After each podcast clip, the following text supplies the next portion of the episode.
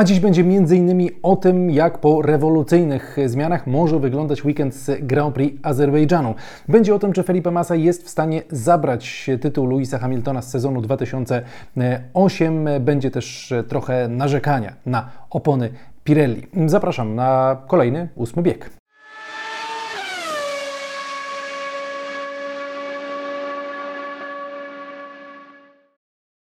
Partnerem ósmego biegu jest wypożyczalnia samochodów Odkryj Auto. Wracam do Was z kolejnym e, odcinkiem, jeszcze taki króciutki, przedświąteczny, parę, e, parę ciekawych e, tematów. Ten najciekawszy to oczywiście to, co może wydarzyć się w, w Baku.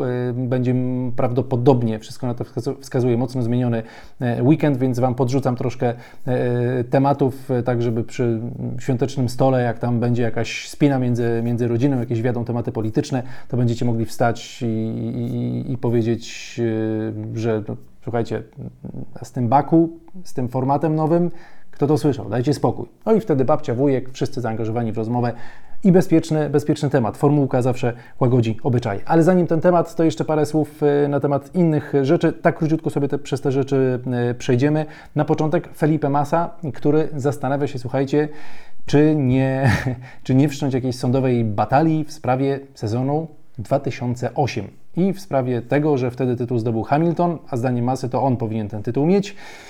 Dlaczego? Ano dlatego, że Bernie Eccleston w wywiadzie z portalem F1 Insider przyznał, że i on i ówczesny szef FIA Max Mosley wiedzieli jeszcze w sezonie 2008 o tym, co się wydarzyło w Singapurze, czyli o Crashgate, czyli o tym, że jeden z zawodników, e, jeden z kierowców Renault, zespołowy kolega Fernando Alonso, czyli Nelsinho Piquet albo Nelson Piquet Jr., specjalnie rozbił się na polecenie zespołu w Singapurze właśnie po to, aby samochód bezpieczeństwa wyjechał w optymalnych warunkach i po to, aby pomóc koledze z e, zespołu. No i Eccleston twierdzi, że E, tak naprawdę na tamtym etapie to oni mogli już coś z tym zrobić, ale bali się skandalu, nie chcieli tego skandalu w Formule 1 wywoływać. E, no i tak szczerze mówiąc, to oni mogli, a nawet powinni wtedy byli ten wyścig zupełnie jakby skasować i yy, usunąć jego, jego wyniki.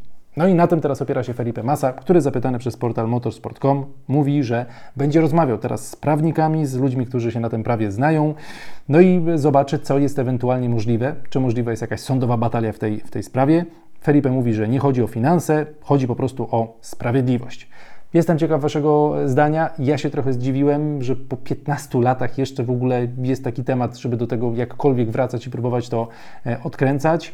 Ok, rozumiem poczucie niesprawiedliwości i jakby tutaj przytulam wirtualnie e, Felipe, to prawda, ale no, jak sobie tak wyobrazimy, wyobrazimy alternatywny scenariusz, że rzeczywiście krótko po tamtym wyścigu anulują tamten wyścig, no to to nie jest tak, że Felipe od razu automatycznie zostaje mistrzem, tylko jeszcze te parę wyścigów jest do rozegrania.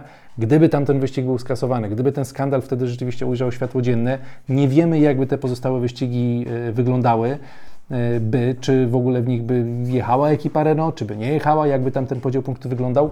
No, nie wydaje mi się, żeby było możliwe cofnięcie tego, co się wtedy e, wydarzyło i przyznanie tytułu komuś zupełnie zupełnie innemu. Strasznie się felga długo kręciła przed położeniem się, ale, ale już leży wszystko kit.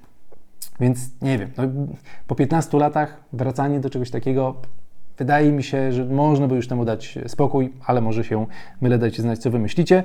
No a do sezonu 2019 wraca firma, która w tamtym czasie sponsorowała Williamsa, firma Rocket. Pamiętamy ten przepiękny sezon. Williams w glorii i chwale nie przywozi samochodu na pierwsze dni e, testów, a jak przywozi to w kawałkach. Samochód jak już jedzie, to jedzie fatalnie, w tym samochodzie Kubica, Russell. Generalnie dramat to był straszliwy, ale firma Rocket wtedy całkiem zadowolona była ze współpracy z Williamsem do pewnego momentu, aż się pokłócili. Rok później mm, finansowe kwestie jakieś doszły, była sprawa sądowa, Williams sądził się z Rocketem i wygrał nawet tam kilkadziesiąt milionów e, euro, a teraz Rocket chce pozwać Williamsa, a w zasadzie już pozwał Williamsa e, i to nawet bezpośrednio pozwał Claire Williams, między innymi Claire Williams, ale też tam ludzi od, od finansów, e, bo Rocket mówi, że Williams wtedy ich oszukał, bo mówił, że to będzie dobry samochód, tak upraszczając, a ten samochód, no wiemy jaki był, był daleki od dobrego.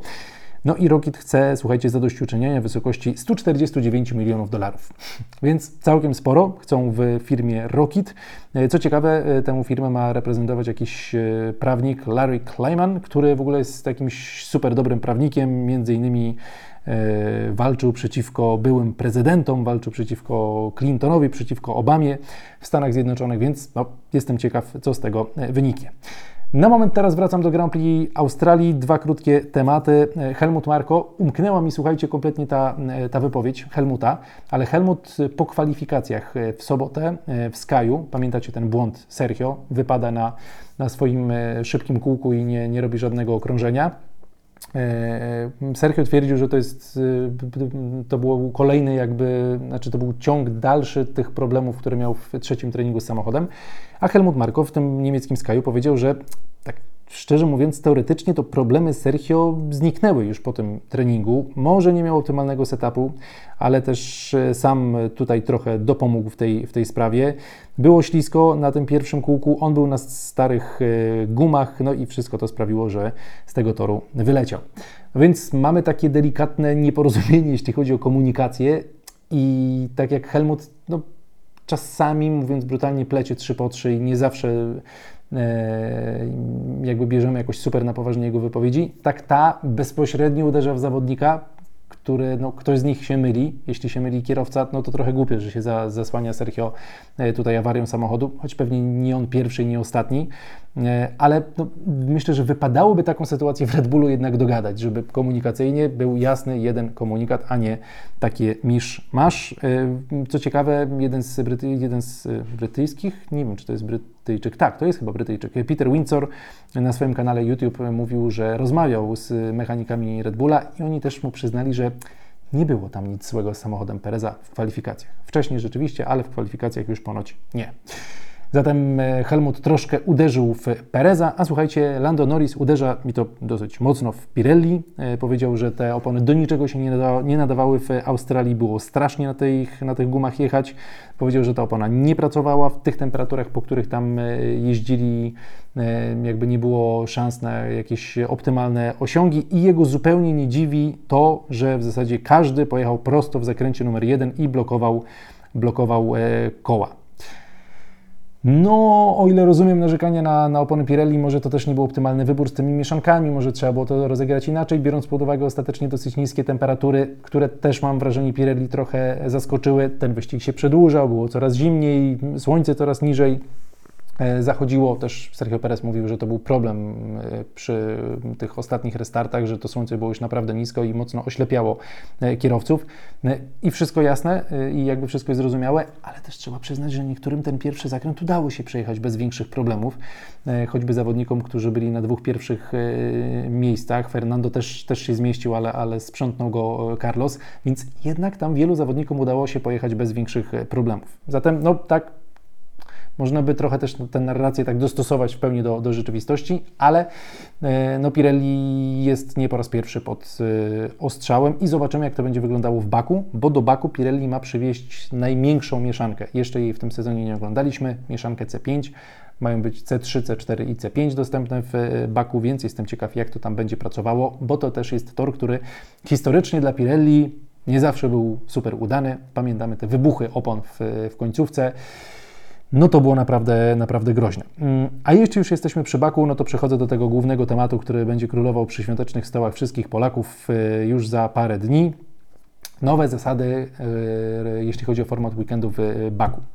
Y, zespoły, zdaniem motorsport.com, ale to nie tylko ten portal, ale też parę innych, zdaniem tych, według doniesień, Zespoły spotkały się, przedstawiciele zespołów, w zasadzie szefowie zespołów, spotkali się w niedzielę ze Stefano Domenikalim, czyli szefem Formuły 1. E, I tak wstępnie się zgodziły na to, żeby format na weekend w Baku zmienić. To na razie jest jeszcze nieoficjalne, to na razie nie jest jeszcze zatwierdzone, ale Formuła 1 robi wszystko, żeby to zostało zatwierdzone właśnie przed weekendem w Baku. To jest końcówka kwietnia, przypomnę. Plan dotychczasowy na Baku był taki, bo to będzie weekend ze sprintem, czyli plan miał być taki, że jest w piątek pierwszy trening, później są e, kwalifikacje do sprintu, w sobotę drugi trening, sprint, no i na podstawie sprintu ustalamy kolejność startu do niedzielnego Grand Prix. A teraz ma być inaczej. Ma być tak, że w piątek będzie trening, będą kwalifikacje, ale te kwalifikacje będą ustalały kolejność do niedzielnego wyścigu, bo sobota będzie jakby zupełnie oddzielnym tak naprawdę eventem. W sobotę zamiast drugiego treningu będą skrócone nieco kwalifikacje, które ustalą kolejność do sprintu. Sprint nie będzie już decydował o kolejności na niedzielę, po prostu będzie krótkim wyścigiem, do którego właśnie tę kolejność y, ustalą te krótkie kwalifikacje. Wstępny pomysł na te kwalifikacje jest taki, że mają być też tam Q1, Q2, Q3, ale mają trwać 12, 10 i 8 minut. Tak to ma wyglądać. Był taki pomysł, trochę szalony, ale, ale piękny w swoim szaleństwie, żeby robić e, kwalifikacje do tego sprintu, że masz jedno kółko do przejechania i to jedno kółko wszystkim decyduje. Każdy z zawodników 20 dostaje po jednym kółku, oglądamy 20, 20 okrążeń w sumie w tych kwalifikacjach i no byłaby to delikatna loteria może, jeśli chodzi o, e, o warunki. E, troszkę jak w skokach narciarskich, może jakiś przelicznik by się wtedy przydał na, e, na warunki. No w każdym razie ten pomysł miał zostać odrzucony. Na razie najbliżej jesteśmy tego, żeby właśnie w taki sposób, jak Wam przed chwilą powiedziałem, ten weekend w Baku został rozegrany.